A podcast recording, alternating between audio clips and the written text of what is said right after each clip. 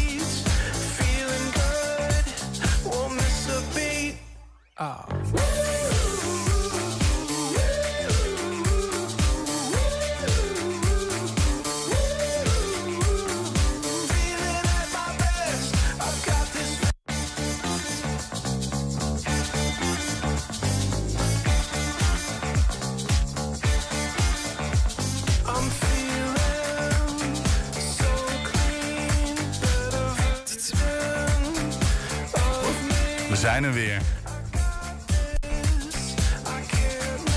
En mocht, mocht je nou denken op de radio, hé, wat is dit nou weer? Nou, wel even een technische story, maar we beginnen gewoon weer opnieuw. En dat gaan we. Daar gaan we. Weet wat er speelt Maar dan moet het wel de goede knop ook direct zijn. Ja, zo zie je maar. Hè. Als de dingen niet helemaal gaan zoals het stramien normaal is... dan is het toch eventjes eh improvisen altijd. Maar, Maar, dat gaat we, we, kunnen, we kunnen het wel even doen. Dan gaan we gewoon even opnieuw beginnen, Niels, dan bij deze. Nou, de directeur van de Hengeloze woningcorporatie Welbions... die maakt zich zorgen om de financiële situatie van zijn huurders. Ja, het was een actie van vergelding voor iets wat zij niet hadden gedaan. Enschede herdenkt vandaag en morgen de razzia van 1941... waarbij 105 Joodse mannen uit hun huizen werden gehaald... en de dood in werden gestuurd. Zelf was ze erg geholpen met de behandeling tegen haar niet aangeboren hersenletsel. En daarom organiseert de Enschedese Mirjam Klaver deze zaterdag een sponsorfietstocht... om geld in te zamelen voor lotgenoten. En de column van de dag komt van Robert van der Meulen. Het is dinsdag 13 september. Dit is 120 vandaag. 120. 120 vandaag. Ja, de directeur van de Hengeloze wooncorporatie Welbions, Harro Eppinga, maakt zich grote zorgen. Hij is bang dat huurders vanwege de stijgende energiekosten in financiële problemen komen en bijvoorbeeld hun huur niet meer kunnen betalen. Inmiddels heeft hij de wethouder in Hengelo aan zijn zijde, maar nu vraagt hij eh, energieleveranciers om meer duidelijkheid te geven. Harro, welkom. Eh, die- zorgen die je hebt, waarop zijn die gestoeld? Eh, Zijn er huurders die naar jullie toe komen en zeggen... Ja, het, eh, beide. op huurders die bij ons komen, familie. ik heb zelf vorige week ook ervaren door een brief van de energieleverancier. Maar primair ook huurders die ons bellen met hun zorgen over de ja, betaling van energie. Wat hoor je van hen? Nou ja, dat ze echt zorgen maken over de gestegen prijzen. Ehm, ja, er zijn echt huurders die eh, echt geen tientjes over hebben per maand. Terwijl de, ja, de, de kostenstijgingen, energie dus echt eh, ja, 100, 100 euro hier, 100 euro daar. is gewoon niet op te brengen. Ja. Nu richt je je tot de energieleveranciers. Ja, klopt. Wat vraag je van hen? Nou, ja goed, dat is ook een beetje uit eh, mezelf geboren. Ik kreeg vorige week een brief van mijn energieleverancier. En een keurige brief. En daarin stond dat de omhoog ging, wat ik ook echt snap. Ehm, maar vervolgens eh, stond erbij van, eh, wilt u aan, eh, uw voorschot aanpassen? Wat wij adviseren, wilt u dat dan even zelf doen?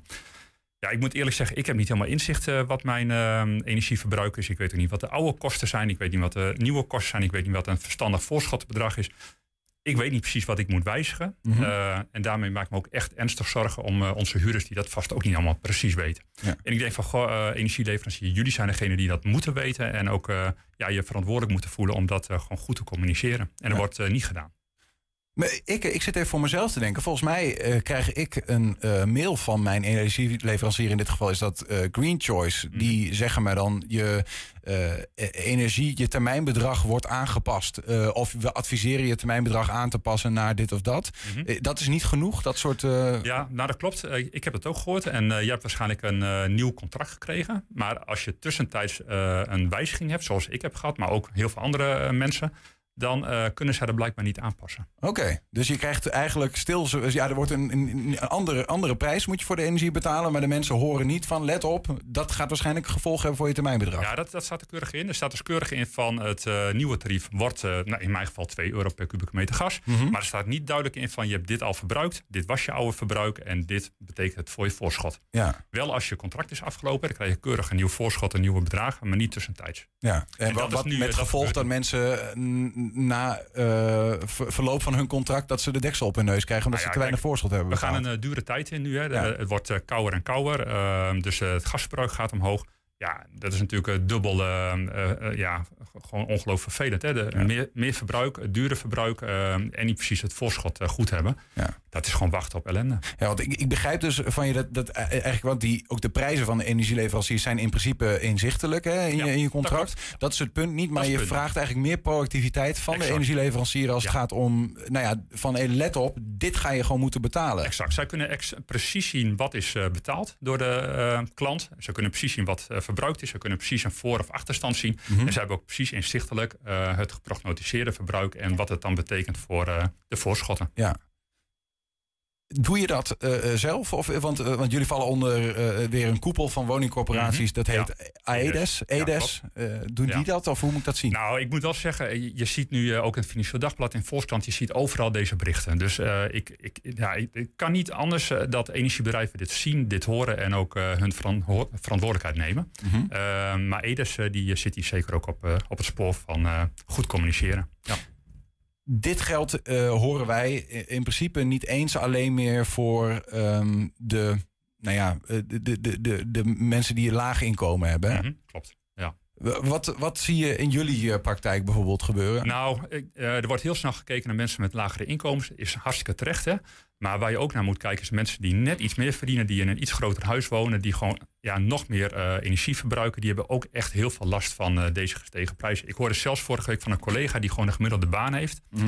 Ja, die zich echt zorgen maakt om het eh, betalen van alle rekeningen. Ja, klopt het dat ik ik las iets begreep dat jij zegt van ja, je kunt eigenlijk eh, eh, soms nog beter eh, als het gaat om price-wise een laag inkomen hebben in een goed geïsoleerd huis zitten, Mhm. dan dat je een middelinkomen hebt en in een jaren tachtig slecht geïsoleerd Nou, dat huis is zit. het precies, dat klopt helemaal. Kijk, als jij het geluk hebt dat jij in zo'n eh, nieuwbouwappartement zit, zoals hier tegenover, ja, dan heb je gewoon zoveel lager energieverbruik dan in een jaren 80 grote eengezinswoning in een wijk als de Hasseleres. Ja. Dat klopt. Dat zijn ook echt de gezinnen waar ik me zorgen over maak. Maar dat, dat- dan is het toch eigenlijk eh, apart dat we eh, een energietoeslag uitgerold zien worden in de landen die gebaseerd is op het inkomen. Ik had gisteren, eh, de spijker op de kop, ik had gisteren overleg met de wethouder van Hengelo. En die zijn ook bezig om een soort tegemoetkoming te doen aan mensen die door, hierdoor in de problemen komen. En dan denk je heel snel aan de mensen met lage inkomen. 120% van minimum, maximum minimum. Misschien uitbreid tot 130%. Maar dat is niet de categorie die per definitie last heeft van deze enorme stijging. Ja. Dus je moet ook echt kijken naar eh, ja, de, de huurders die wonen in woningen waar ze veel verbruiken. Grote woningen. Mensen die misschien net boven het minimum zitten. Ja. Dus eh, maatwerk in plaats van eh, ja, een standaard uitrol. Hoe zit dat in, in Hengelo eigenlijk? Want wel bij ons is, eh, nou ja, eh, eh, monopolist klinkt heel Ja, nou vervelend, ja, maar enige enige woningcorporatie die sociale huurwoningen aanbiedt Klopt. in Hengelo. Mhm. Eh, ehm, hoe zit het met, met de geïsoleerdheid van jullie woningen? Ja, nou ja, wel bij ons, eh, daar zijn we best een beetje trots op. En het, eh, heet- ja, vooral mijn voorgangers hebben daar echt heel veel op ingestoken. Wij staan daar relatief goed voor met eh, onze labels. Maar dat wil niet zeggen dat we geen werk aan de winkel hebben. Wij hebben ook echte woningen die ik net noemde, hè, de, de jaren 80, 90 woningen. Ja. Groot, redelijk geïsoleerd. Maar ja, die, die bewoners betalen nu toch een forse energierekening. we hebben nog wel werk aan de winkel. maar we staan er gemiddeld gezien goed voor. Ja. Eh, Maar je staat, dus, dus het gaat feitelijk bij wel bij ons goed. En toch eh, is er, zijn er ook bij jullie die mensen die zeggen... Harro, of in dit geval waarschijnlijk Ja. wel bij ons. Ik Ja. weet eigenlijk, misschien weten ze niet eens precies wie ze moeten hebben, maar help me. Help me en help me is dan help me om de woning te isoleren. Help me om zonnepanelen op het dak te leggen. Ja. Help me om de huur goed te betalen. Dat zijn echt de vragen die we nu dagelijks bijna binnenkrijgen. Wat, wat kun je eh, hen bieden? Want ik neem aan dat er ook, ook daar zit een grens Ja. voor jullie aan middelen. Nou, klopt helemaal. Kijk, wat wij, eh, waar we voor staan is natuurlijk eh, betaalbare huren. Dus wij zorgen dat de huren eh, relatief eh, beperkt zijn. Nou, dat, dat is logisch, hè. Daarnaast eh, zijn wij echt bezig om eh, de woningen ja, die het het hardst nodig hebben... naar voren te halen qua eh, isolatie. Dus dat zijn ook die grotere jaren 80 woningen waar ik net over had. Was dat tot nu toe niet het geval? Ja, natuurlijk wel. Hè. Natuurlijk, eh, maar we waren ook vooral label gestuurd. Hè. We vooral de, de hoge labels eh, eh, nou ja, naar, groene labels wilden hebben. Nu kijken we ook echt naar het type woning. Dus naar allebei.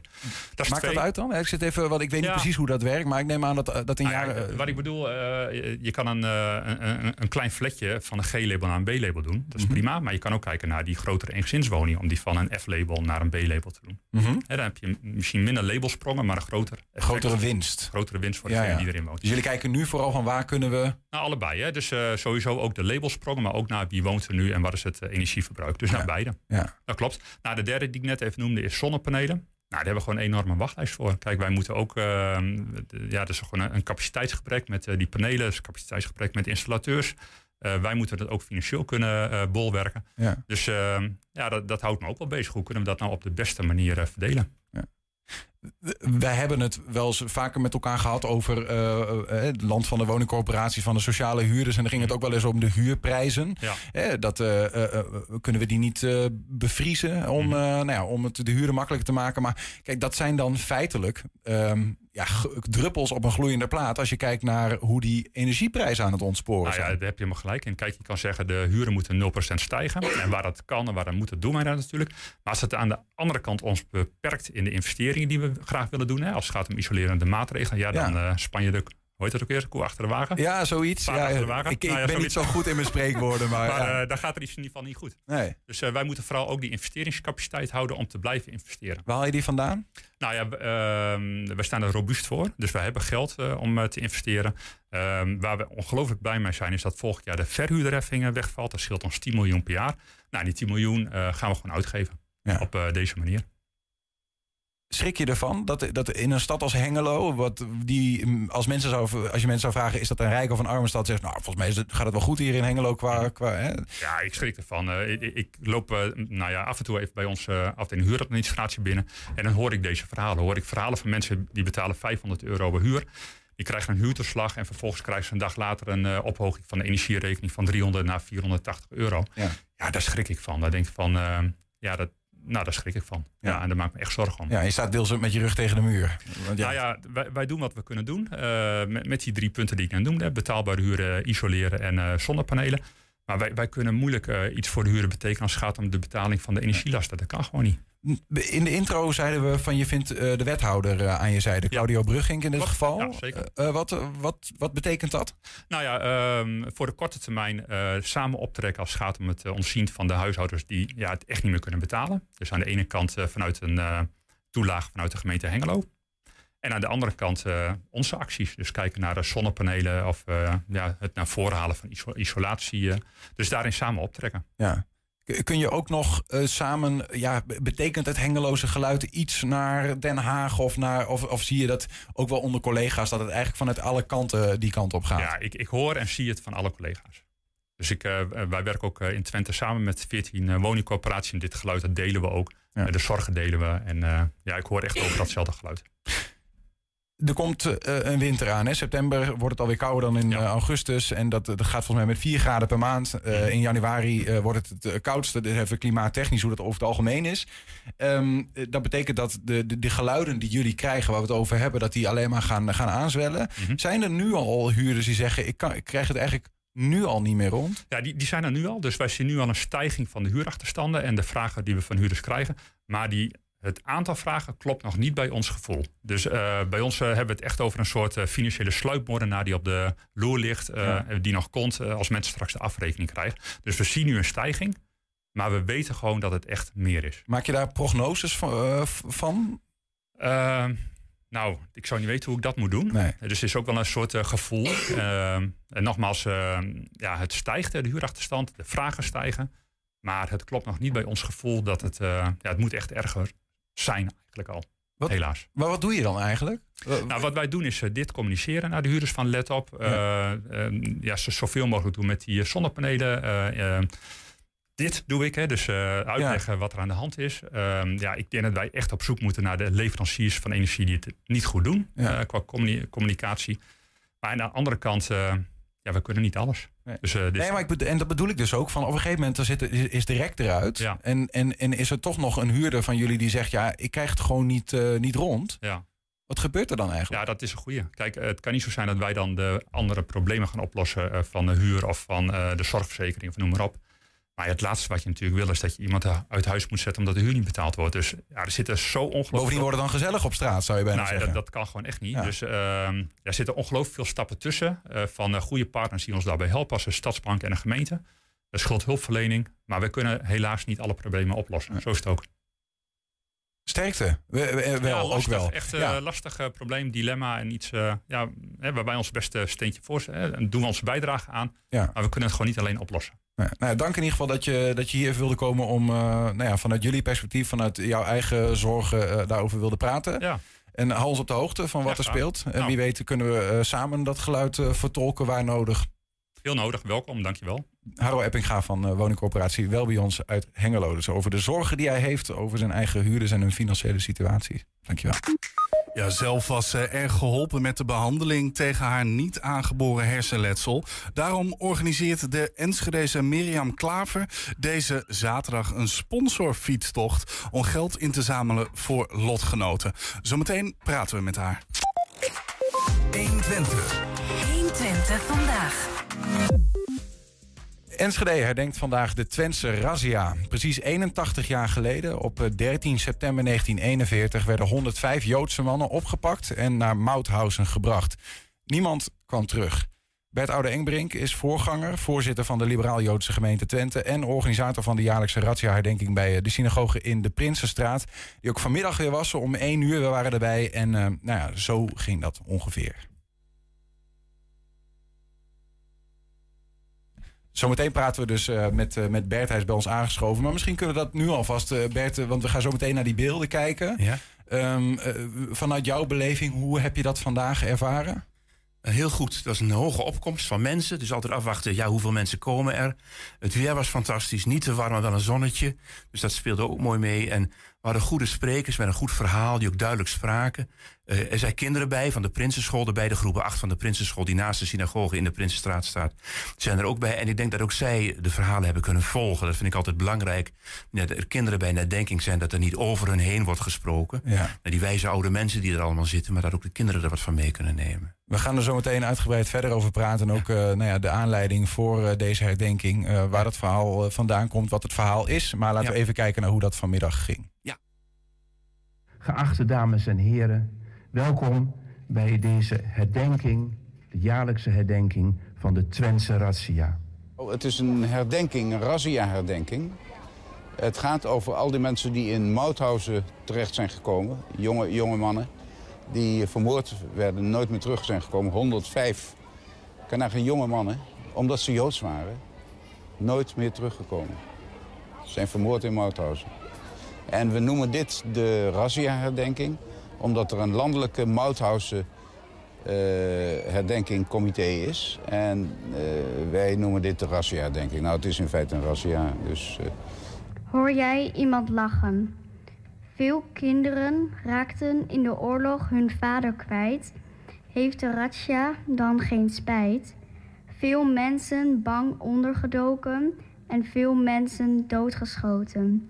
Een dictator aan de macht, mensen in kampen met weinig kracht. Nou, ik vind dit een hele eh, belangrijke en steeds weer indrukwekkende herdenking. het mooiste vond ik nu de namen die voorgelezen werden door de kinderen. Tien slachtoffers uit de gemeente Almelo. Herman Terbeek. Jacob Cohen. Jacob Moses Cohen. Nico Hoek. Isaac Mozes de Jong. Simon de Jonge. En Sieg is weggevoerd bij de razzia in de nacht van 13 op 14 september 1941. En de kinderen hebben verschillende namen voorgelezen. Ook die van mijn oom, Siegfried Alfred Menko. Fred Menko is mijn naam. En ehm, ja, er was een eh, vrij grote Joodse gemeenschap in Enschede. Maar doordat er meer dan 100 jongens en mannen toen zijn weggevoerd... heeft dat een enorm gat geslagen in de, in de Joodse gemeente. Elke familie was wel getroffen. Dus na de oorlog heeft ook eh, de gebeurtenis van toen... heeft een enorme indruk achtergelaten.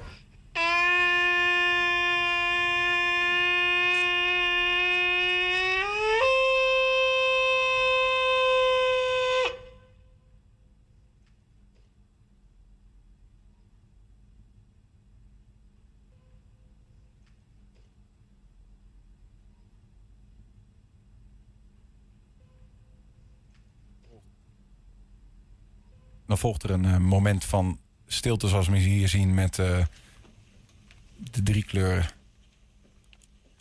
Ehm, dat laatste instrument, wat is dat voor een, eh, die, die de stilte inleiden? Ja, dat is de ramshoorn of de shofar.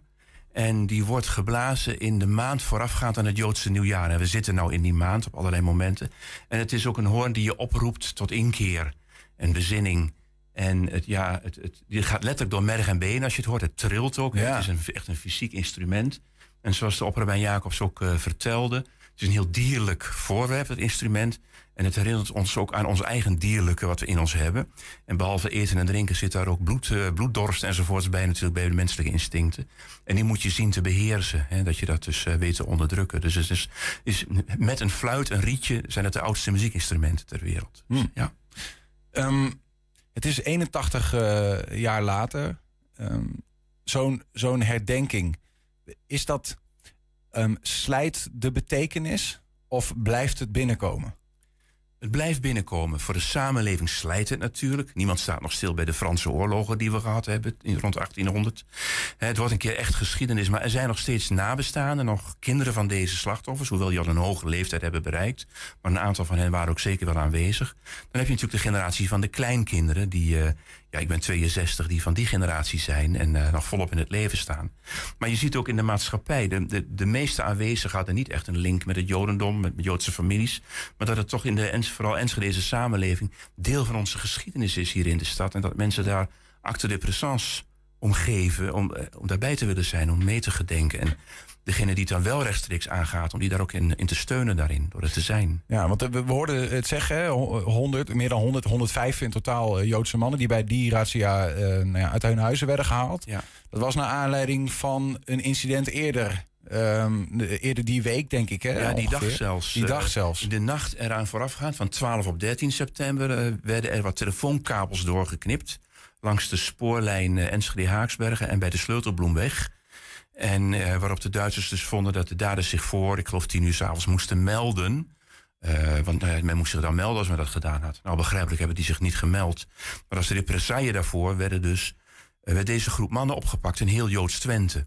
En er zijn iets meer mannen opgepakt geweest dan de 105 die uiteindelijk werden weggestuurd naar Oostenrijk. Een paar mensen zijn eh, vrijgelaten. En we, we snappen niet, er is niet te achterhalen waarom die heel paar mensen wel werden vrijgelaten en anderen niet. Dat zijn van die historische vragen waar we waarschijnlijk nooit achter komen. Ja. Ehm, eh, ja, Eh, Hadden zij er iets mee te maken, deze, deze mensen die werden opgepakt? Nee, geen van allen. Geen van allen. Er waren ook allemaal. Ze zijn, het is een bestaande lijst geweest, blijkbaar. Want men had een lijst klaar van allemaal mannen die eh, een, eh, geen strafblad hadden. Dus bij wijze van spreken nog niet door een rood licht waren gefietst ooit. Dus men heeft duidelijk een teken willen stellen van eh, we gaan dus niet op boevenjacht, maar we gaan gewoon proberen joden te pakken. En de, juist de meest... eh, Ja, de meest aanzienlijke. Niet zozeer hè, wat je wel eens hebt in rang en stand, maar mensen van aanzien dat het allemaal keurige burgers waren. Dat was arm en rijk en jong en oud. Eh, dus er zat van alles tussen. En uit heel Twente. Dus behalve uit Enschede er waren 66 man uit Enschede. Ook 10 uit Hengelo en 10 uit Oldenzaal en, en, en 1 uit Haaksbergen. Dus, dus uit heel Twente kwamen, werden de mensen bijeengebracht in Enschede. Wat, wat, wat betekent de herdenking voor, jou, voor jouzelf ieder jaar eh, opnieuw? Ja, een beetje tweeledig. Ik, ik ben geen rechtstreeks nabestaande van slachtoffers van deze razzia. Mijn grootvader van moederskant is eh, in Den Haag opgepakt en in de Mauthausen terechtgekomen en vermoord. Dus ik heb wel een link met dit concentratiekamp natuurlijk. Met zijn broer is hij daar naartoe gegaan. Ehm, maar in de tijd hebben we de beide voorzitters van de beide Joodse gemeenten gezegd: eh, zullen we deze herdenking oppakken? Voorheen werd het georganiseerd door de landelijke vriendenkring Mauthausen, dus de organisatie van het kamp Mauthausen. Tot eh, de dames van het bestuur toen aankondigden dat ze vanwege hun eigen leeftijd wilden stoppen. Dat was in 2000.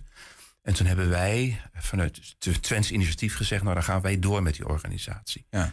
Dus op die manier. En, eh, En het, leeft, het leeft nog steeds, want je zegt al van hè, eh, die kinderen van de Prinsenschool die meedoen, maar daarnaast ook eh, veel mensen die nou ja, niet per se een, een, een directe familieband hebben met eh, überhaupt eh, Joden in hun eh, kring. Nee, precies. Heel soms word je, krijg je wel eens een verhaal te horen van... Goh, mijn moeder was vroeger, weet ik wat, heeft gediend bij de familie die en die... en dat dat een Joodse familie was bijvoorbeeld. Die verhalen hoor je nog wel eens. Maar er zijn ook inderdaad mensen die gewoon... vanuit de maatschappelijke betrokkenheid hierbij zijn. En het is ook het is een strijd tegen het fascisme... en hè, het nazisme en het fascisme...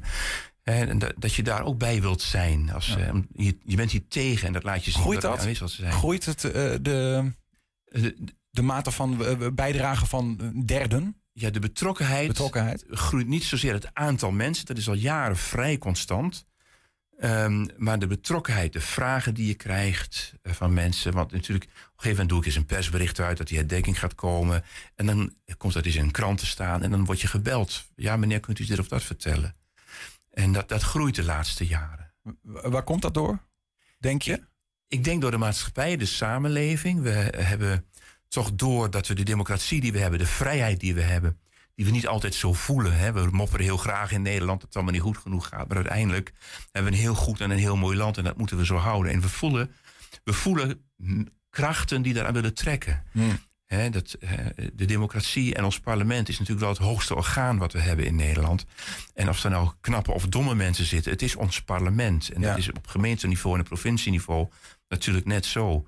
En justitie is ook onderdeel van ons democratisch Maar systeem. hoe komt het dan dat mensen die voelen dat er aan hun vrijheid wordt ge- ge- geshort, dat ze bij jullie als Joodse gemeenschap terechtkomen?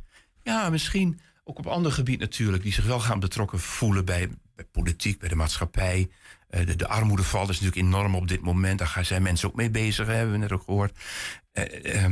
Mens- mensen raken betrokken. Er zijn natuurlijk ook mensen die nergens interesse in hebben. Die heb je natuurlijk ook. Dat is ook een goede recht. Ja. Nou ja, maar goed, we horen natuurlijk over, altijd over polarisatie in de samenleving. Hè? En, is, dat, is dat er echt? Is dat alleen op internet? Ehm, maar ja, goed, ik denk even terug aan de afgelopen twee jaar... waarin er een coronapandemie speelt. En waarin je... Nou ja, het is geen, te- geen doorgeknipte telefoonlijn.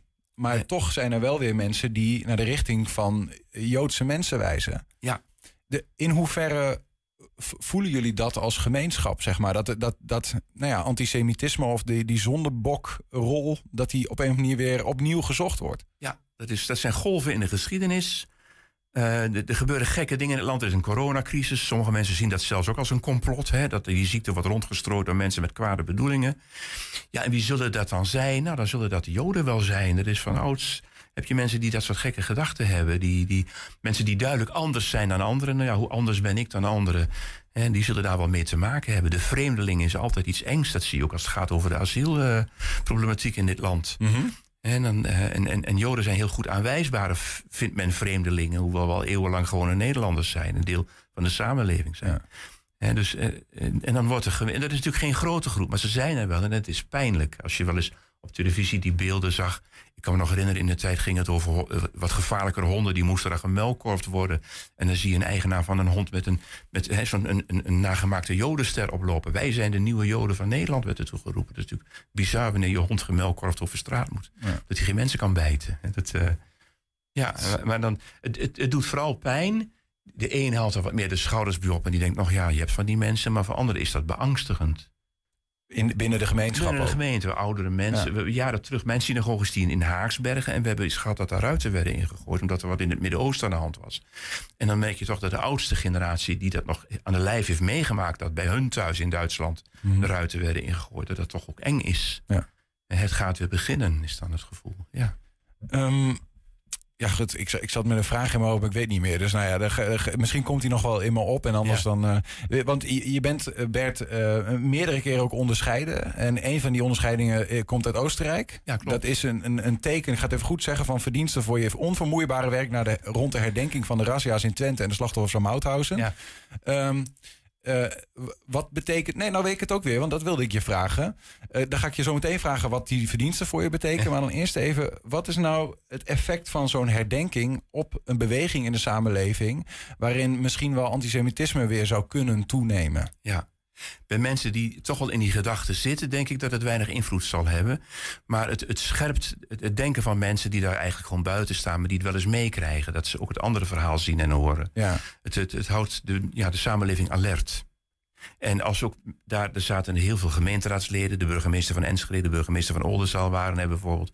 Die, die zijn nu weer eventjes opgeschud van, oh ja, dit speelt ook in de samenleving. En ergens krijgt dat weer zijn, zijn weerslag, weerslag, terug in, in, in ja. het bestuur enzovoort. Dus blijven herdenken. Blijven Dat is denken, echt, blijven eh, herinneren en blijven aanzetten om het niet te doen. Ja.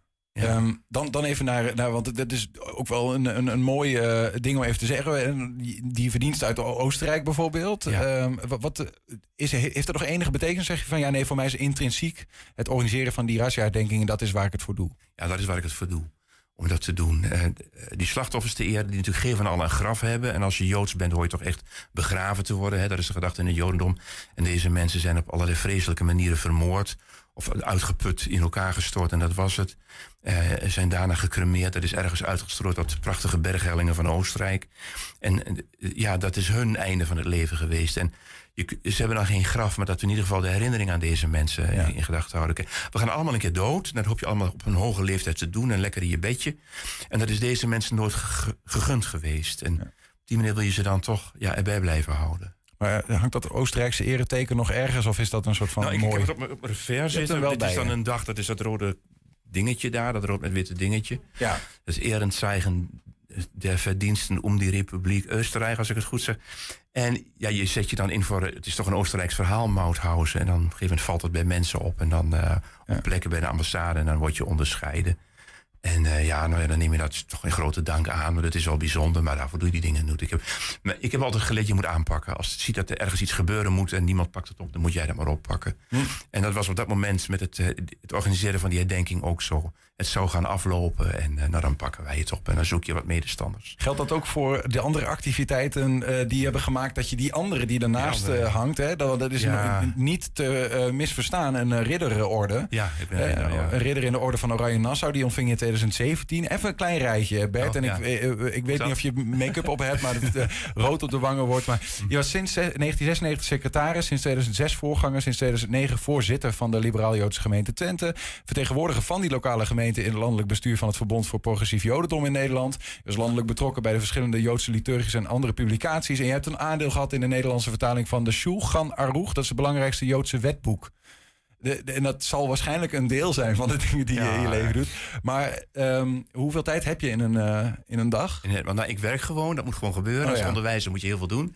Maar ja, ik vind het boeiend om te doen. Je kunt tv gaan zitten kijken, s'avonds met een zak chips op schoot. Eh, je kunt ook andere dingen doen. En ik, ik heb helemaal geen geduld om voor de televisie te zitten. En Nee. Wat ik al zei, soms moeten dingen gebeuren en dan ga je dat doen. En soms denk ik ook van, eh, Bert, hier kun jij je invloed doen gelden. Dus duik er maar in. Dus ja.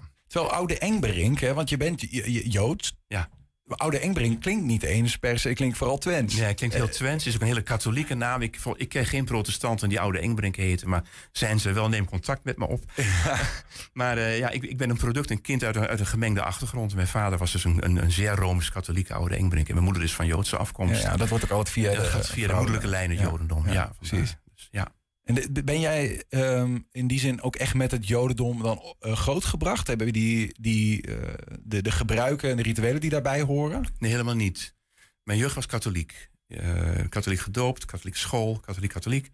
En ergens in mijn puberteit ben ik die andere kant gaan opzoeken. Dus ja. Oké. Waar komt dat dan vandaan? Want ja, nu toch zo Ja. betrokken. Dan moet ik gaan reflecteren op mijn eigen jeugd. Ik denk toch, wanneer je dan de.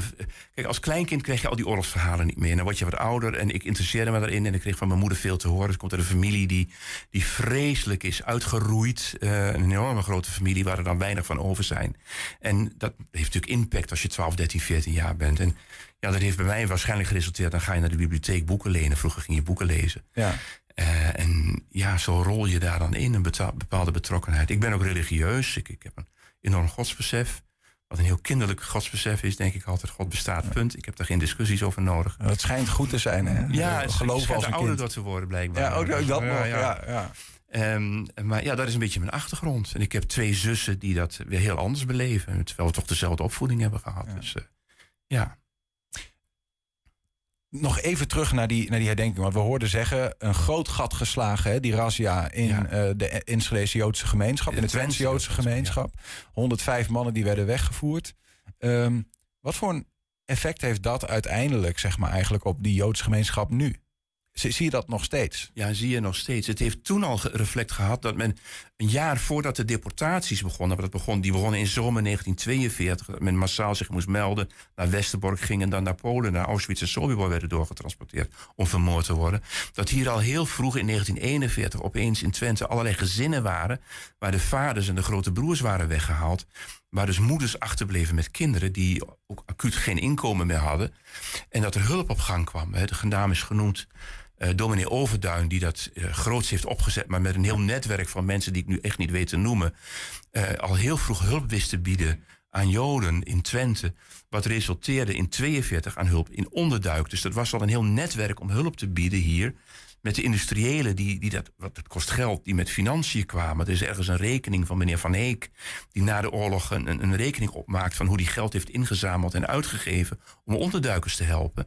En het hele bijzonder is dat hij van heel veel zaken geen bonnetjes heeft, dat weten te verklaren. Ja, je gaat geen bonnetje uitgeven als je iets geheims doet in de tijd van de Duitsers. hier. Hè, dus dat heeft geresulteerd toen al in, in vroegtijdige hulp, waardoor waarschijnlijk percentage Twentse Joden dat de oorlog heeft overleefd hoger is dan landelijk gemiddeld. Ja. Want dat was maar 20% en in Twente ongeveer 50%. Dus dat was een verschrikkelijke gebeurtenis die een ja, het was semi-goede uitwerking Ja, heeft op een gehad. manier, ja, hoe gek dat allemaal klinkt, maar dat heeft daar zijn uitwerking op gehad. Maar die razzia van toen, het was voor de vervolging, er, was eigenlijk nog niet veel anti-Joods aan de gang. Je, Dit was eigenlijk de, de, de noodklok waardoor er Ja. werd gedacht... hè, er gaat iets niet goed, die Ja, mensen komen niet terug. Nee. En, en eh, weet je, je had in, op 3 mei 42 werd de Jodenster pas ingevoerd. Dus tot die tijd ging je ook anoniem over straat. Maar pas dus een, een, een jaar daarna, in mei 42, moest je de Jodenster dragen. Dus dat was nog ver daarvoor. Je mocht niet meer bij het luchtafweergeschut en zo werken. Dus er waren een paar maatregelen geweest. De rituele slacht was verboden. Nou ja, dat is dan zo. Maar eh, opeens werden er gewoon de mensen om niks opgehaald en die vermoord. Dus eh, Ja. Bizar. En goed om eh, wat je zegt, om eh, blijkbaar, hè, eh, je hebt zelf aangegeven de, de reden om het te blijven herdenken, om het te blijven scherpen, zowel voor de ingewijden als voor de buitenstaanders. Ehm, Bert Oude Engbrink, dank eh, voor een kort maar krachtig eh, nou ja, uitleg over waarom we dit doen en eh, nou ja, wat, wat voor rol het heeft voor jouzelf en voor je gemeenschap. Ja. Dankjewel, tot je dienst. Zometeen de column van de dag. Die wordt gebracht door Robert van der Meulen. 120. 120 vandaag. We gaan door naar onze volgende gast. Zelf eh, weet ze maar al te goed hoe het is om eh, last te hebben van niet aangeboren hersenletsel. Maar het fenomeen mag ook bij anderen meer aandacht krijgen, vindt de Enschedeze Mirjam Klaver. Aan haar behandeling heeft ze veel gehad. En omdat ze anderen hetzelfde gunt, organiseert ze deze zaterdag een eh, sponsorfietstocht in haar eigen stad. En nu is ze bij ons om daar even over te praten. Mirjam, welkom. Ja, dankjewel. Ehm, jij hebt zelf niet aangeboren hersenletsel. Eh, dat klinkt eigenlijk zo klaar als een klontje. Eh, maar toch even de vraag, wat houdt dat precies in? Eh, niet aangeboren hersenletsel, dat kun je krijgen door beroerte, herseninfarct of door een ongeluk. En dat is, het laatste is bij mij door een ongeluk. Een Ja. ongeluk. Ja, klap op je hoofd, vallen. Ja, 2013. klopt. Ja, De dag. Weet je dat nog? ja op maandag. Ja. ja, is niet iets wat in je hoofd rondzinkt. Een soort van dag des onheils. Nou, iedere keer, elk jaar wanneer die datum weer terugkomt, dan sta je daar wel even bij stil, ja. Ja. Ja. Wat gebeurde er? Ehm, in 2013 eh, ben ik eh, door een zware epileptische aanval met mijn hoofd op de keukenvloer gevallen. Ik had toen een eh schedelbreuk, zware, zware hersenschudding, bloeding in het hoofd, scheurtje in de oorkas en een blijvend beschadigd evenwichtsorgaan. Doe maar. En toen bleek in het ziekenhuis dat eh, eh, de val veroorzaakt werd door een zware epileptische aanval. En dat die veroorzaakt werd door een eh, hersentumor. Wait a minute. Dus jij je ging van de ene op de andere dag naar de- al die, ehm, die, die let, dat letsel wat je had, wat, wat zichtbaar was soms. Maar ook blijkbaar letsel in je hoofd. niet aangeboren hersenletsel, waar we het over hebben. Ja. En de wetenschap dat, dat, dat die val kwam door een hersentumor. Ja. Dat, dat lijkt me, eh, de, de, de dag dat je dat allemaal hoort, dan denk je van waar ben ik nou in Ja, terechtgekomen? dat is eh, heftig. Ja, Ja. klopt. Ja. ja. Wat is, wat is er van die, want, want je zit hier nu voor eh, niet, niet aangeboren hersenletsel. Wat, wat is er met de andere letsels gebeurd? Heb je, daar, heb je die, die tumor bijvoorbeeld, is, die- is die er ook nog? Ja, die zit er nog. Die is goed aardig, maar die zit niet op een hele gunstige plek. Dat ze hem kunnen weghalen. En zolang die niet groeit, dan Ja. laten ze hem zitten. Ehm, om, om even ons te focussen op, op die NAH, NAH, zoals we het misschien makkelijker kunnen noemen, hè? niet aangeboren hersenletsel. Eh, wat, voor, wat voor impact heeft dat voor jou eh, gehad? Wat betekende dat daadwerkelijk? Eh, veel. ik was altijd heel druk. Eventjes dit, eventjes dat, even daar naartoe, even daar naartoe. En nu is het allemaal alles gedoseerd doen. cursus maken. Je, je kan niet meer alles tegelijk. En ik ben inmiddels afgekeurd voor 100%. Dus ook niet meer werken. Ik heb genoeg aan mijn huishouden om dat allemaal eh, rond te krijgen. Ja. ja. Hoe, hoe komt dat dan? Ben je dan sneller eh, moe? Of hoe- Ja, ik ben eh, snel vermoeid. Ik heb snel last van overprikkeling. Moeite met concentratie. Zoals nu, ik merk dat ik al moe ben. Dan kan het zijn dat de informatie wat trager binnenkomt. Dat Ja. ik wat langzamer antwoord geef. De impact van een studio waar je in één keer zit en een vragen moet beantwoorden. ik kan me precies. voorstellen dat Ja, dat- ja, ja, ja. Tussen de middag, eh, eigenlijk elke middag even, eh, even slapen. Een beetje bijtanken. Elke middag. Ja, ja. En dan eh, kom ik de dag door. Als het goed is. Hoe lang? Nee, laat ik eerst vragen: heb je dat geaccepteerd? Dat dat zo is? Meestal wel. Niet altijd. En niet altijd. Het is eigenlijk op de dagen dat het gewoon echt lastig is. Ja. Je wilde iets anders zeggen. ja, snap klopt. ik. Ja. Ja. ja. Ehm, wordt dat beter, die acceptatie? Of Jawel. Eh, nou, helemaal nu ik eh, het behandelprogramma heb gevolgd van Hersens. Daar leer je gewoon heel veel. eh, en eh, door er veel over te praten, ja, accepteren is een beetje een groot woord, maar leer je er beter, beter mee omgaan. Ja. Want dat is een programma wat je volgde bij Interact Contour Ja. in Enschede. Ja, ik, eh, een paar jaar nadat ik ben gevallen, kwam ik bij een revalidatiecentrum hier eh, bij de Roesing. Nou, en dan eh, ben je daar klaar en dan moet je naar huis in. En eh, daar lopen eigenlijk de meeste mensen met hersenletsel vast. want dan moet je opeens alles zelf gaan doen. Ja. En toen ben ik via het natraject van het Roesing ben ik naar Interact doorverwezen. En die werken eh, met het behandelplan van hersens. Dat is voor mensen die in de chronische fase van eh, hersenletsel zitten. En daar heb ik gewoon alle... Die werken met modules. ehm, eh, grip op je energie, omgaan met je hersenletsel. Het, ook accepteren van je hersenletsel. Een korte lontje en zo hebben ze een aantal modules. En als je die allemaal volgt, dan ben je twee jaar onder de pannen. Maar ik heb daar zoveel geleerd hoe ik met mijn hersenletsel eh, om moet gaan. Dat mijn leven nu een stukje aangenamer is geworden. Ja. Als, je, als je het een cijfer zou moeten geven voor en na, of is dat bijna niet te doen? Jawel, een dikke tien. Toch wel? Ja.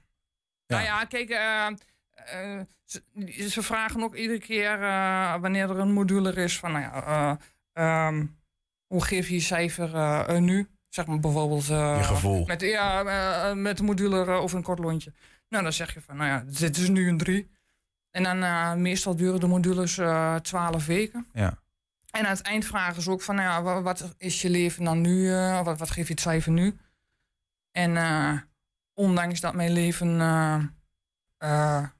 best pittig is, geef ik hem toch wel een dikke vette eh, acht. Ja, nou, dat, is toch, dat is toch fantastisch. En je, je, je schrijft op de pagina van je fietstocht van ja, dat gun ik anderen. Ja. Eh, dus vandaar ook die fietstocht. Om geld in te zamelen komen, we- komen we zo even op. Ik ben ook wel benieuwd, je zegt ook ja, bijvoorbeeld een kort lontje. Ik kan me dat voorstellen als je sneller moe bent, dat soort dingen.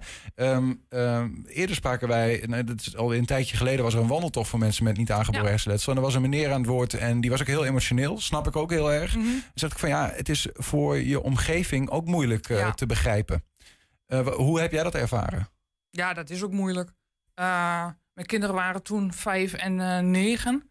Eh, ondertussen weten ze nu al niet, niet meer beter. Maar het zijn twee jongens in de puberteit. Muziek moet altijd zachtjes. moeten ze altijd aan het zeuren. even rustig, rustig stil. En dan zie je jezelf weer een beetje zo van ben ik, kom ik weer. Ja, dan kom ik ook weer aan te zeuren. ja. Ik had het anders willen. ja, absoluut. Ja. Ja. frustrerend. Ja. Ja. Is het dan ook zo dat eh, nu je bij Intracultuur eh, daar, daar rond zou lopen, dat je ook heel veel hulp en steun hebt van mensen die daar rondlopen, eh, waarvan je denkt, hé, hey, hoe moet ik dit oplossen? En dat, je, dat je bij die mensen ook een soort houvast kan vinden. Ja. In het begin dacht ik van, oh, lotgenoten. En dan moet ik heel erg gezeur van iedereen aan horen wat ze allemaal hebben. En ik denk, ik heb genoeg aan mezelf. Ja. Maar het is zo waardevol. Allemaal dingen die gewoon heel herkenbaar zijn. Het is allemaal... eh, ik was toen eh 40 of zo dat ik daar kwam. Dan ben je wel een van de jongeren. eh, maar eh, het is allemaal gewoon herkenbaar. alle situaties. En het is gewoon heel waardevol. En ook de mensen die daar allemaal werken, ze snappen gewoon precies wat je hebt. En ja, niks is raar. Want Ja. wat, wat, zou jij ehm, de Mirjam van voor eh, eh, dat het misging, zeg maar. Die, eh, wist hij wat NAH was? Nee. En wat zou je die Mirjam, zeg maar, daar, wat zou je ons, die dat niet hebben meegemaakt, wat zou je ons willen zeggen over wat het betekent voor jou en voor je lotgenoten, hoe vervelend het woord ook is? Nou ja, voor mijn hersenletsel was ik eigenlijk best wel hard. En heb ik nu nog wel, maar eh, eh, snel een oordeel over iets en over iemand. En aan de buitenkant zie je het niet. eh, kijk, ze zeggen allemaal eens, wel, eh, ik ben ook wel eens moe. Kijk, als jij een dag hard hebt gewerkt, ben je misschien ook moe. Ja. Maar ja, als jij een keer lekker gaat slapen s'nachts, dan ben je de volgende morgen weer lekker fit. Ja. En dat heb ik niet. het kan al zijn dat ik morgen open doe dat ik al moe ben. Nee, dan moet ik nog wassen, aankleden, ontbijten. En dan word ik dus nog moeier. Ja. Je begint eigenlijk altijd met een achterstand. Ja, ja, en eh, die, eh, je batterij is nooit eh, helemaal vol. Nee, dus je moet ook echt alles gedoseerd doen. En eh, ehm, wat zal ik meegeven? Ja, Nou ja, volgens mij is dit al. Hè? Dus van de buitenkant kun je niet zien Nee, wat er in iemands hoofd Nee, nee. gebeurt. Wat gebeurt er in jouw hoofd eigenlijk? Fysiek gezien, weet je dat? Wat dat is er met jou? Hoe zijn jouw hersenen kapot op een of andere manier? Oh, Dat is een heel ingewikkelde vraag. Dat weet ik niet precies. Dit is net waar je hersenletsel zit. eh, links, rechts, voor, achter. En eh, bij mij is het links voor. En eh, Ja.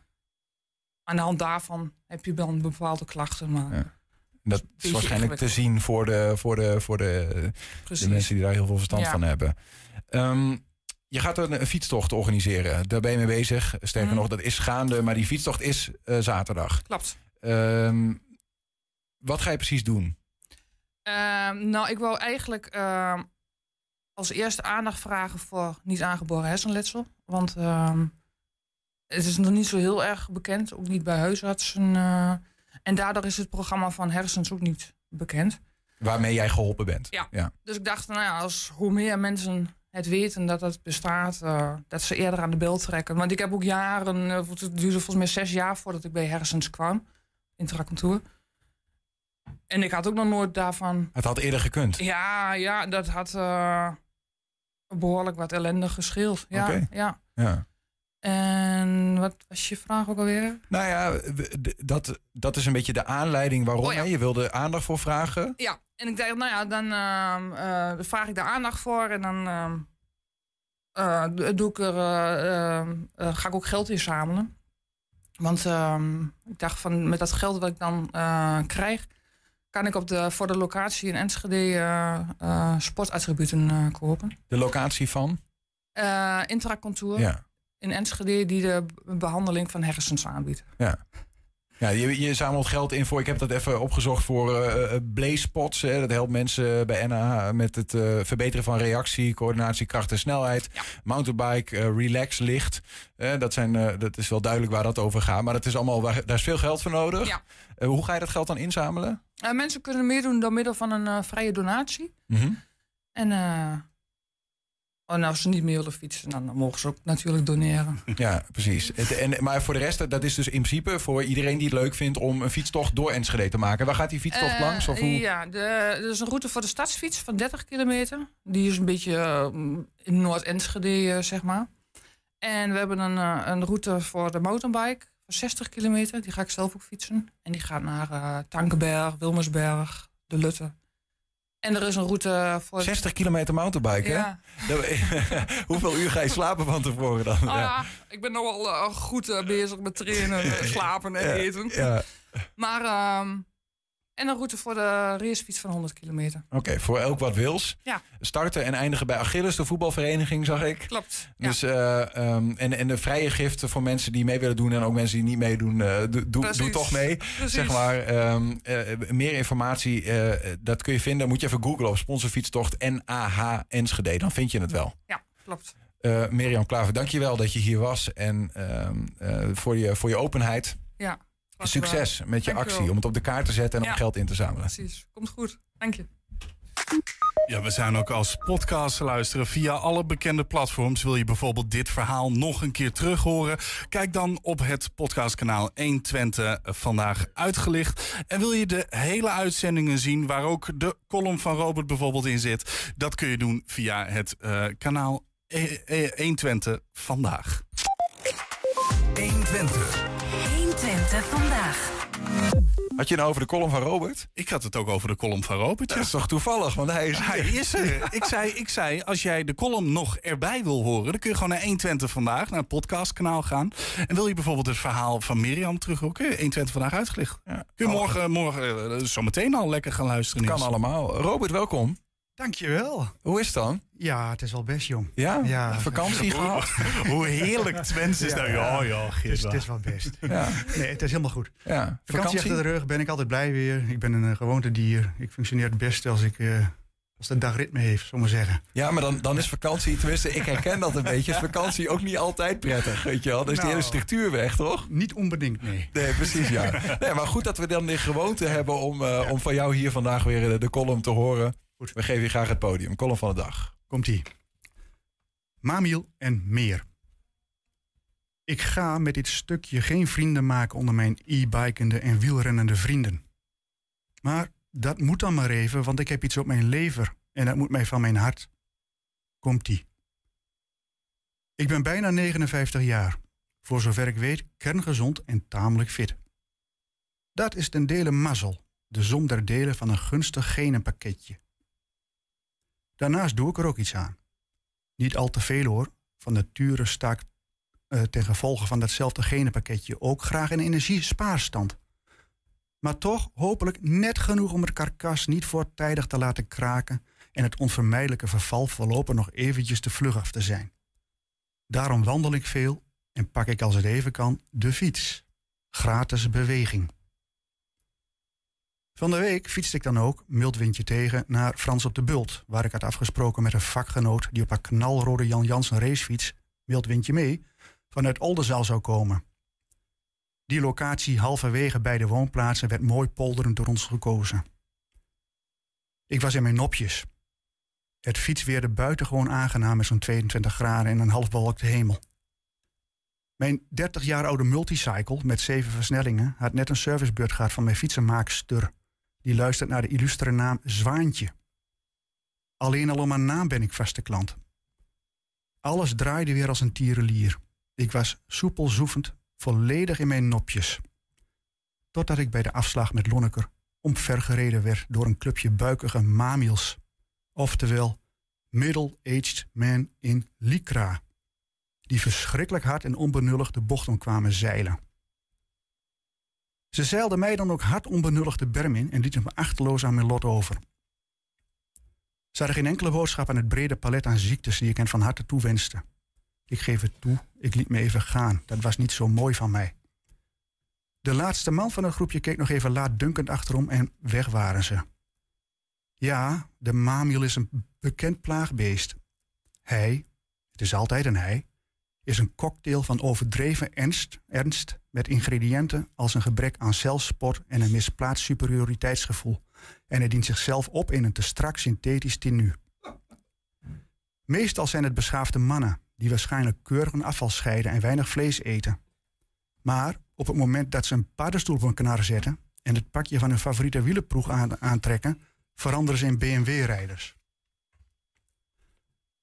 Zoals ze vroeger op het pleintje voetbalden en deden of ze Kruifje Van Hanegem waren, doen ze nu op het fietspad alsof ze een ploegentijdrit rijden en kans maken op de gele trui in de Tour de France. Ik ben Vingegaard. Ik ben Pogacar. Ik klopte mijn broek af, checkte lijf en leden, gelukkig geen bluts of erger en vervolgde mijn weg. Maar mijn nopjes waren verdwenen. Mijn gemoed was bedrukt geraakt. Ik dacht aan wat we, wat we verloren zijn. Onze oer-Hollandse fiets was tot voor kort het meest democratische vervoermiddel denkbaar. Jong, oud, rijk, arm, klein, groot, wie of wat je ook was, wat je ook deed, op de fiets was iedereen gelijk. En iedereen, jong, oud, rijk, arm, klein of groot, fietste doodgewoon door, langs en met elkaar op het fietspad. Dat lukte uitstekend vanwege een doodgewone gemiddelde snelheid. En iedereen was daardoor verzekerd van een gemoed dat ruimte bood aan fijne contemplatieve gedachten. Maar helaas, dat gelijk zijn is helaas naar de ratsmodee geholpen door een scala aan elektrieke vervoermiddelen dat zich inmiddels, naast de maamwielplaag, heeft toegevoegd aan ons onvolprezen fietspad. Zij onttrekken zich gretig aan elke gemiddelde snelheid door vals te spelen middels een hulpmotortje. Ik heb het natuurlijk over e-bikes in alle vormen en maten. Bloedsnelle pedelecs, elektrische bakfietsen, elektrische stepjes en zelfs elektrische skateboards. Ze worden zonder uitzondering door een gel- gelukzalig kijkende e- eigenaren in het hart gesloten. Aan de kant, kijk uit, maak plaats. Op het fietspad is het een gevecht om de kleine ruimte geworden tussen allerlei gebruikers, met als gevolg dat het aantal ongelukken omhoog schiet. Heb jij nog steeds geen e-bike? vroeg een vriendin mij laatst. Nee, antwoordde ik. Ik ben voor zover ik weet nog fit en gezond. Waarom zou een fit en gezond mens op een dure e-bike moeten fietsen... om vervolgens een woensdagavond in een sportschool... met een duur abonnement op een surrogaatfiets... die niet eens vooruit kan... opgespaarde calorieën weg te branden? Maar het is heel fijn hoor. Als je het eens gedaan hebt, wil je niet anders meer. Daarom dus, antwoordde ik haar. Voordat ik het weet wil ik niet anders meer... en moet ik zelf ook op woensdagavond naar de sportschool. En op woensdagavond schrijf ik vaak een stukje. In de krant las ik laatst dat zelfs scholieren, sommigen al op- in de basisschoolleeftijd, niet langer willen fietsen. Dat wil zeggen, ze willen wel, maar dan alleen nog met een accupakket aan boord. Ze willen het liefst rechtstreeks overstappen van de elektrische bakfiets van mama naar de elektrische eh fatbike van Van Moof. De vetste bike alle tijden. Arresson van 2498 inflatiegevoelige euro's. Je hoeft geen Einstein te heten om te bedenken dat de kans groot is dat ze in no time net zo dik zullen worden als de achterband van die door hun zo hevig begeerde statusfiets. Maar zeg maar eens nee tegen een zeurende puber in, de Ma- in MAVO 3, die de risée van zijn klas dreigt te worden, omdat hij als enige nog steeds op een roestige derdehands fiets met klotsoksels naar school stakkert. Je wordt in MAVO 3 voor minder gecanceld. Er is een eenvoudige oplossing. Geef de elektrische fiets aan hen die er echt niet zonder kunnen. Oude vandaag bijvoorbeeld. Maar begrens het ding dan meteen wel eventjes op een veilige 17 km per uur. Scheelt veel heupfracturen. Zijn ze blij mee in het ziekenhuis. Zie het als een hulpmiddel voor nooddruftige doelgroepen. Zolang we gezond zijn is er heel graag geen reden om op zo'n duffe gemaksfiets te kruipen. Als we een beetje blijven doortrappen, op een echte fiets dan, kom op, niet van de benauwde, ook met wind tegen, is er hele gaar zelfs ook geen reden meer om op woensdagavond naar die duffe sportschool te gaan. En dat is toch fijn, niet dan? Win-win, zou ik zo denken. En, beste mamieltijgers, ga weer eens lekker met elkaar voetballen op het pleintje. Wie kruifie is, mag je nog steeds zelf uitmaken. Of ga tafeltennissen, of macrameeën, of sjoelen. Of ga een stukje fietsen. Op zo'n gewone dan, weet je wel. Is zeker zo gezond, maar vooral veel gezelliger. Want je hoeft dan geen medefietsers in de berm en het harnas te jagen. En je kunt onderweg gezellig met elkaar plauderen. En je hoeft dan helemaal geen mal truitje meer aan. Of een rare paddenstoel op je knar. Ik wil mijn fietspad terug. En rap een beetje. Ja, de column van Robert. Ik denk dat wij zo even koffie gaan drinken. Hè, oude mamiel van me. Ja, dit ging zo over jou. Ja, dit was weer, Ik heb was weer, ik zeg vaak ting, zes ting. minuten genieten dit. Ja, ik zeg vaak gewoon ting ting als ik er langs moet. Hoor je dat het ook eens van een ander. Nou ja, dat gaan we dus zo even nog bespreken. En je bent nog niet eens middle-aged. Dat komt allemaal nog. Tot morgen. Tot morgen. 120 Weet wat er speelt in Twente. Met nu het nieuws van 5 uur. Goedemiddag, ik ben Eva Vloon. In Maurik in Gelderland hebben gisteravond mensen geprobeerd een bus met asielzoekers tegen te houden. Die waren op weg naar de noodopvang in het gemeentehuis. Vlakbij de opvang dromden er tegenstanders om de bus. De burgemeester vindt het niet kunnen, ook omdat er kinderen in de bus zaten die er bang van werden. Premier Rutte wil dat 2023 in het teken staat van erkenning van het slavernijleed. Dat zei hij tijdens zijn bezoek aan Suriname. Volgens Rutte kunnen we het verleden niet veranderen, maar kunnen en moeten we het wel onder ogen zien. Volgend jaar is het 150 jaar geleden dat de slavernij werd afgeschaft. Luchtvaartmaatschappijen vinden het onacceptabel dat Schiphol hen heeft gevraagd om vluchten te annuleren vanwege de drukte. Volgens een woordvoerder van de maatschappijen heeft Schiphol zijn zaakjes gewoon niet op orde. Ze gaan alle kosten van de annuleringen dan ook verhalen op Schiphol.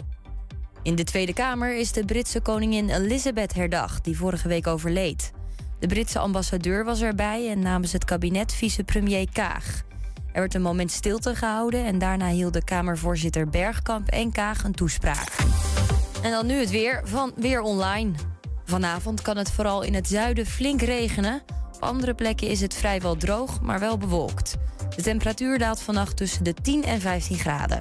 En tot zover het ANP-nieuws. Is jouw auto toe aan een onderhoudsbeurt of een APK-keuring? Maak dan nu een afspraak bij Gebroeders van der Mei in Enschede. Of het nou gaat om APK-keuringen, reparaties, bandenopslag of totaalonderhoud.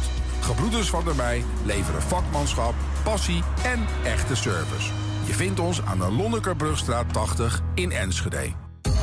Thema beveiliging staat voor betrokkenheid, adequaat optreden en betrouwbaarheid. Waar de concurrent stopt, gaat thema beveiliging net een stap verder. Thema beveiliging levert alle vormen van beveiliging voor zowel de zakelijke als de particuliere markt. Thema beveiliging, de beveiligingsorganisatie van het Oosten. Telefoon 053 4800 560 of stuur uw e-mail naar info@themabeveiliging.nl. Ook ik rij op autobanden van Gebroeders van der Mei. Vind ons aan de Lonnekerbrugstraat 80 in Enschede.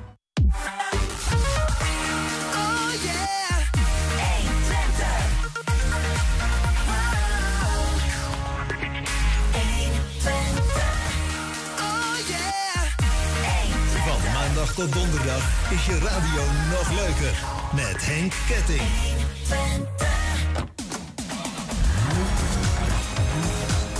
Dit is de kettingreactie. De hits van werk naar huis.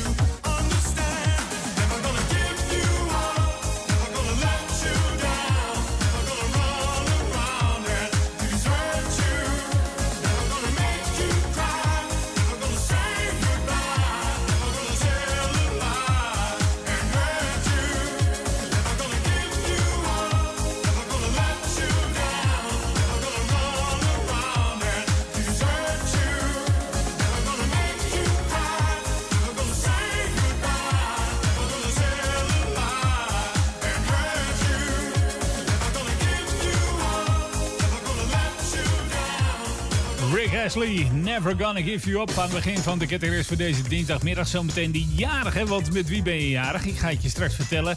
En we hebben natuurlijk nog het uitgebreide weerbericht hier op de radio. En nog heel veel lekkere muziek hoor, jongens. We hebben Affa, ABBA, Ellen Clark, eh, Big Country. Maar we hebben ook een plaat uit de hitpraten van vandaag. Kwam als hoogste binnen deze week. David Ketta en Bibi Rexa. En I'm Good, I'm Blue. Maar weet je nog hoe het origineel klonk van dat nummer?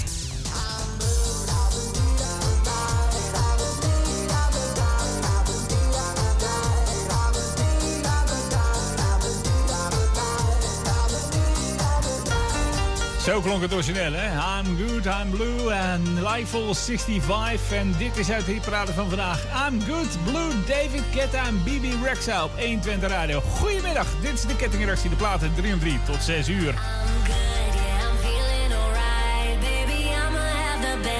You